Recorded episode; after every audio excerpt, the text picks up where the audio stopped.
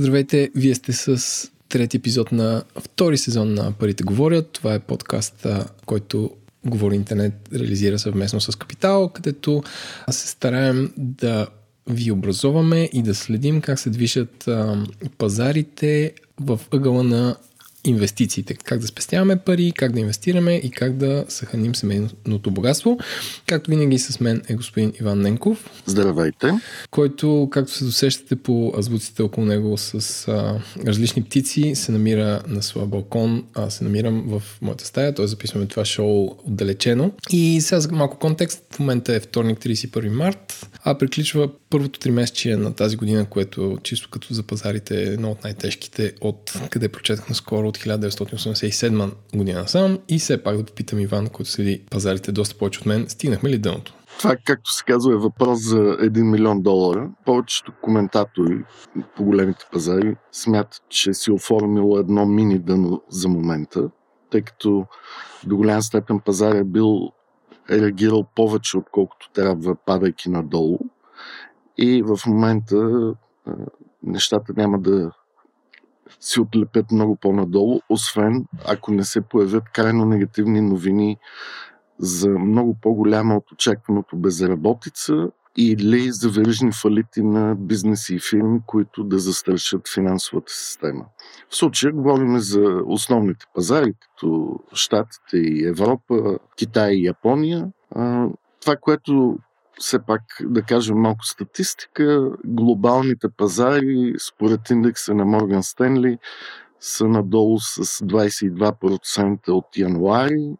В един момент бяха почти 32%, 35% надолу, т.е. има известно възстановяване. А, но всичко личи, че тази волатилност ще продължи. Т.е. не може да кажем, че най-голямото дъно е стигнато и от тук насетне пътят ще е нагоре. По-скоро пътят ще е нагоре-надолу, нагоре-надолу, но едва ли ще се достигат много по-големи дъна от това, което беше постигнато преди една седмица, десетина дни. Сега като сме тук, какви са твоите съвети за инвестиции на, на хората? В смисъл, какво да следим? Китай ли, останалия свят ли? Сега, нека първо да кажем, че това това са само наши мнения и разсъждения в да. този подкаст. Ние не призоваваме хората да купуват или продават нещо. Т.е. това не е никаква препоръка. Освен това нямам кристална топка или глобус, по който да, да видя какво ще се случи в близките дни и месеци. А, моята лична препоръка е, ако хората искат да инвестират, може би сегашната ситуация, колкото и цинично да звучи, представлява подходящ момент да се започне да се инвестира на пазарите на акции в големите економики. Но не всички пари на куп веднага, а по-скоро по-малко в следващите месеци да се изгради портфел от акции на водещи компании или на водещи фондове, които са базирани върху индексите, като в последствие този портфел е редовно да се попълва с по-малки суми в периодите, в които хората имат а, свободни пари. А, като казваш, нали, в последствие, т.е. какъв план го... Нали, как... Аз винаги съм бил привърженик на дългосрочното инвестиране. Ако а, нашите слушатели нямат някакъв сериозен портфел акции и те първа мислят да започнат, това е подходящ момент, но не с всички пари, които са спестили напротив с една малка част и да го правят редовно, когато пазарите падат, да купуват по-малко и оттам да сетне вече в следващите 2 до 3 години, когато економиката всички очакват да се възстановява, да добавят по-малко в този портфел от свободните си средства. А хоризонта, според мен, е ако не се случи нещо драматично, което аз не вярвам за сега, е от 3 до 5 години. Ако трябва да спекулираме, аз имам своите фаворити, но според теб, кои сектори да следят хората? ние в предните два епизода обсъждахме тези теми. Е, естествено всичко, което е свързано с е, онлайн пазаруване и доставки, куриерските фирми, фирмите за дистанционно обучение и дистанционен бизнес, фармацевтичните компании, компаниите които произвеждат медицинско оборудване или болнично оборудване, а, виртуалната реалност. Аз бих добавил моят любим сектор киберсигурност, който според мен е това нещо. Да. Не само, че не го влияем и още повече. Той, този сектор, според мен, е независимо от точно този вирус, винаги е, т.е. не винаги е последните години стана много актуален. И по същество всеки компании, които се занимават и с биотехнологии, и имат възможност да поддържат големи бюджети за research и development, а специално от гледна точка как трябва да изглежда една компания, за да бъде привлекателна, според мен тя трябва да има добри кешови позиции и много ниско ниво на задлъжнялост към момента. Примерно една от по-старите технологични компании като Microsoft в момента се държи от, големите, от най-големите компании доста добре. Тя естествено е поевтиняла спрямо януари, но незначително на фона на много други компании, които са изстрелили около 20% от капитализацията си. Mm-hmm. Apple също е интересна компания, но тя за разлика от Microsoft създава продукти, които трябва да се продават. Точно в времена на криза, когато хората обедняват, нейният бизнес модел до някъде ще пострада, но пък очакванията са, че след преодоляване на тази медицинска и економическа криза ще има голямо избухване в потреблението и може би тогава Apple е една добра компания, която би се възползвала от този тренд на наваксване на потреблението, което е спряно към момента. Аз днес гледах една новина за Apple, че а, нали, по слухове от а, веригата, която е за доставка на, на хардвер, те се обсъждат да изместят премиерата на iPhone 5G, който е тази годишния iPhone, а, с няколко месеца, което означава, че няма да го обявят в септември.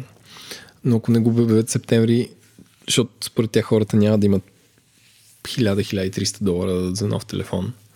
А, и ако не го обявят септември, въпросът е кога? Тоест, те ако го изтеглят към декември или януари, отиваме в друга година и няма да има така, най-силната им на, на тях коледна, а, коледно тримесечие.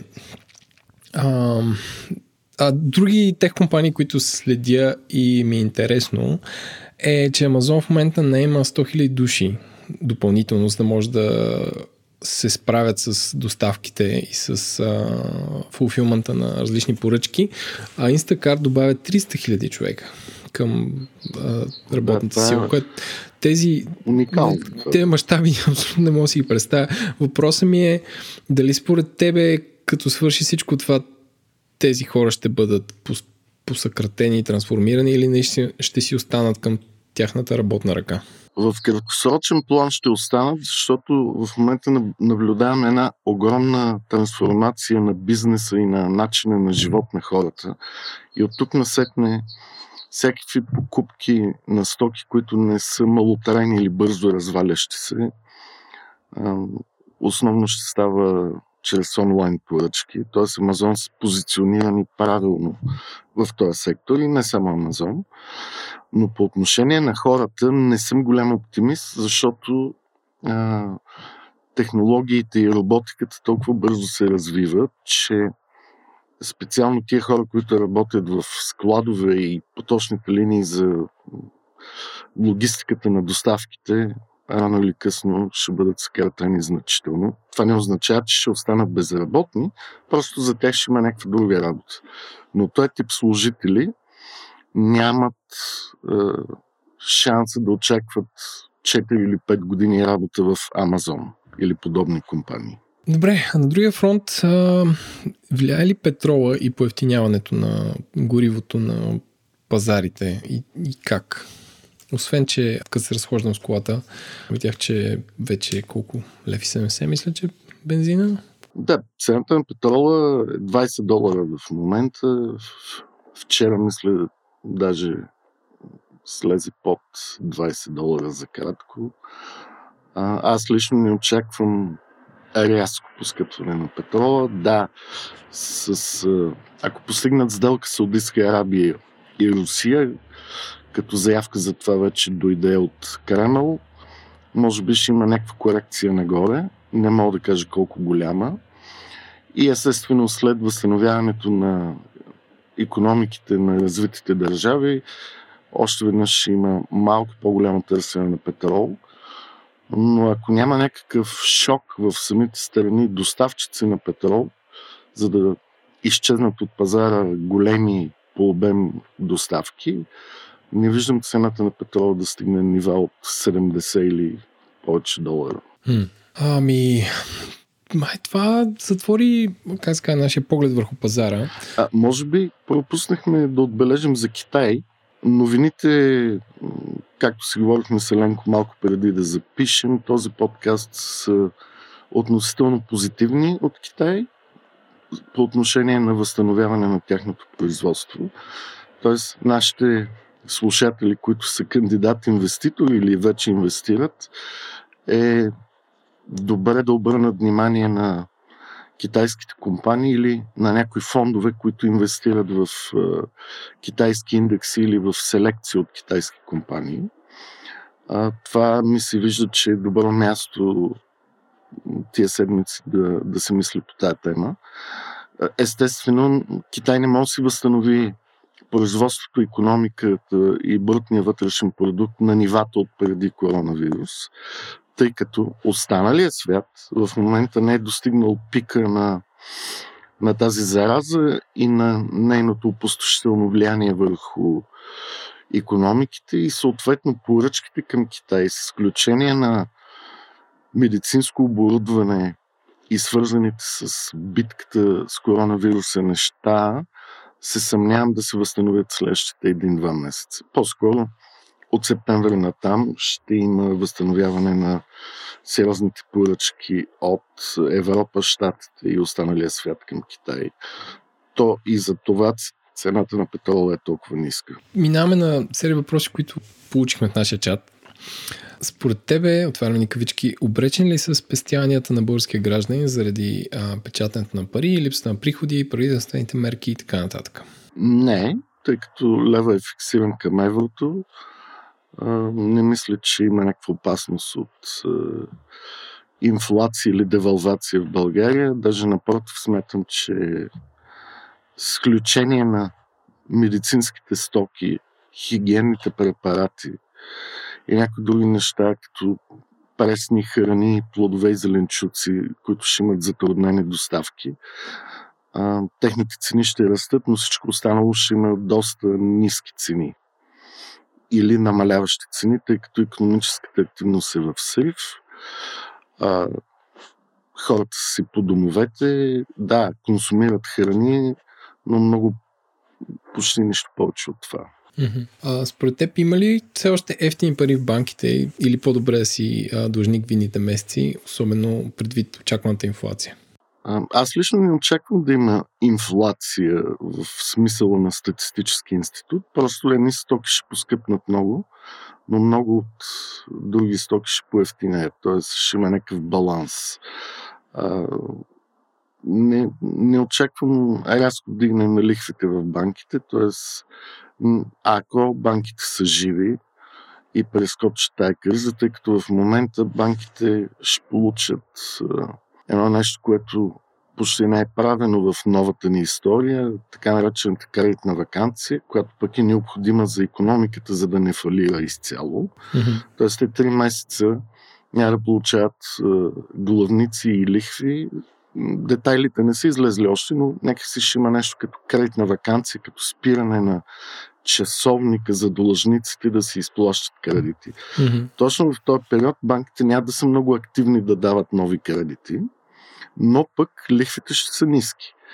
Тоест за хора с добра кредитна репутация или за хора с работещ бизнес модел точно в тази криза, ще има достъп до пари от банките и то на много добри лихви. Mm-hmm. Аз не очаквам лично лихвите да скочат много, освен, пак казвам, ако няма някакъв сериозен шок в банковата система, което за момента не го виждам да се задава. А, може би с изключение на някои отделни банки, но не систематично. И другото, което трябва да се отбележи, е, че въпреки всички тия стимули в Европа, Штатите, а и вече и в България, това е далеч още от ситуацията, в която би довело до хиперинфлация. Mm-hmm. По-скоро, моето, моето притеснение е по-скоро обратното, че въпреки тези мерки, за да може да има истинска инфлация, трябва средната класа и по-надолу в финансово-социалното разделение да влязат много пари. Аз това не го виждам как ще стане. Тоест, не виждам някакъв задаващ се бум на потребление от хората, които в момента обедняват. Като казваш, че някакви стоки ще поскъпнат, други ще поевтинеят, кои визираш? Всички сектори, които умират, пътувания, mm-hmm. всяка вид туризъм, хотелска дейност, луксозни стоки, които не са от първа необходимост. Mm-hmm. В тази ситуация нали, е много трудно хората да почнат да купуват някакви хиперскъпи неща, без които могат да се живеят пак добре. Mm-hmm. А, имотите до някъде, но ние ще направим специално предаване за имотите в корона кризата, за да обсъдим ефекта там. А, цената на транспорта ще поевтинее. Mm-hmm. Поради ниските цени на петрола. Въпрос е, че може да има затруднен достъп до транспорта поради физическите ограничения и санитарните ограничения по границите в Европейския съюз и навсякъде по света, но като цена на услугата това нещо би трябвало да поевтине. Морският транспорт ще поевтине, цената на тока, на парното, на газа ще поевтине. Всичко това по-скоро ще окаже голям натиск върху цените, отколкото да създаде хиперинфлация ако искаш да обърнем внимание на хората как, е, как по-разумно и сигурно да инвестират в тази ситуация, е, някакси най-важното нещо е да си подберат правилните брокери, асет менеджери и банки, с които работят, защото независимо от това, че може да стигнат до правилния извод кои компании, кои индекси са добри за покупка, е много важно откъде се извършва тази дейност. Тоест, а, никой в, точно в тази криза, никой брокер или а, подобен род финансов посредник не е застрашен, не е а, по някакъв начин а, застрахован от фалит или mm-hmm. от някаква моментна криза. С това най-важно е, когато се влагат а, по-големи суми, и след малко ще обясня какво разбирам аз под по-големи суми, да се избира такова място, където закупените ценни книжа, акции, фондове, индекси и така нататък, да се държат в депозитар на името на клиента, а не в пулове и не като не под формата на договор за разлика, така известния CFD когато са в тук, и в договор тук за стана, Тук става много сложно. Може би трябва да обявиш какво е, да. какви са тези формати. А, CFD-то това е най-общо казвам договор за разлика, т.е. ти се обзалагаш с твоя брокер дали цената на дадена акция ще се покачи. Ако тя се покачи, той ти плаща печалбата. Ако тя падне, той ти взема твоя депозит гаранционен. Mm-hmm но ти не търгуваш на борса и физически не притежаваш самите инструменти. Тоест ти носиш риска на твоя контрагент. Mm-hmm. А от друга страна виждаме нарастване на много такива посредници, които ползват парите и активите на клиентите си, като Робин Худ и а, така вече доста известната система за разплащане револют те също предлагат, т.е. имат някакви застраховки и гаранции за инвестициите на хората, но аз не бих съветвал хората да влагат там повече от 2-3 хиляди лева максимум, ако това, ако тези 2-3 хиляди лева не са голяма част от техните спестявания. Тоест, ако това са голяма част от техните спестявания, хората трябва да влагат в такива платформи малко по-малко пари те все още не са тествани как реагират при такива глобални кризи. И затова, поради липсата на яснота как ще се справят, е по-хубаво там да се слагат по-малко пари за по-къс период от време, по-скоро за някакъв emotional тип трейдинг. Добре, ами благодаря ти вече наистина. Надявам се да сме били полезни. Знаете, че винаги може да ни пишете на podcast.capital.bg и скоро ще направим нашия следващ епизод, записан в а, изолация, но заедно чрез а, интернет. Така че благодаря ви. Благодаря и аз и спазвайте дистанции и се пазете.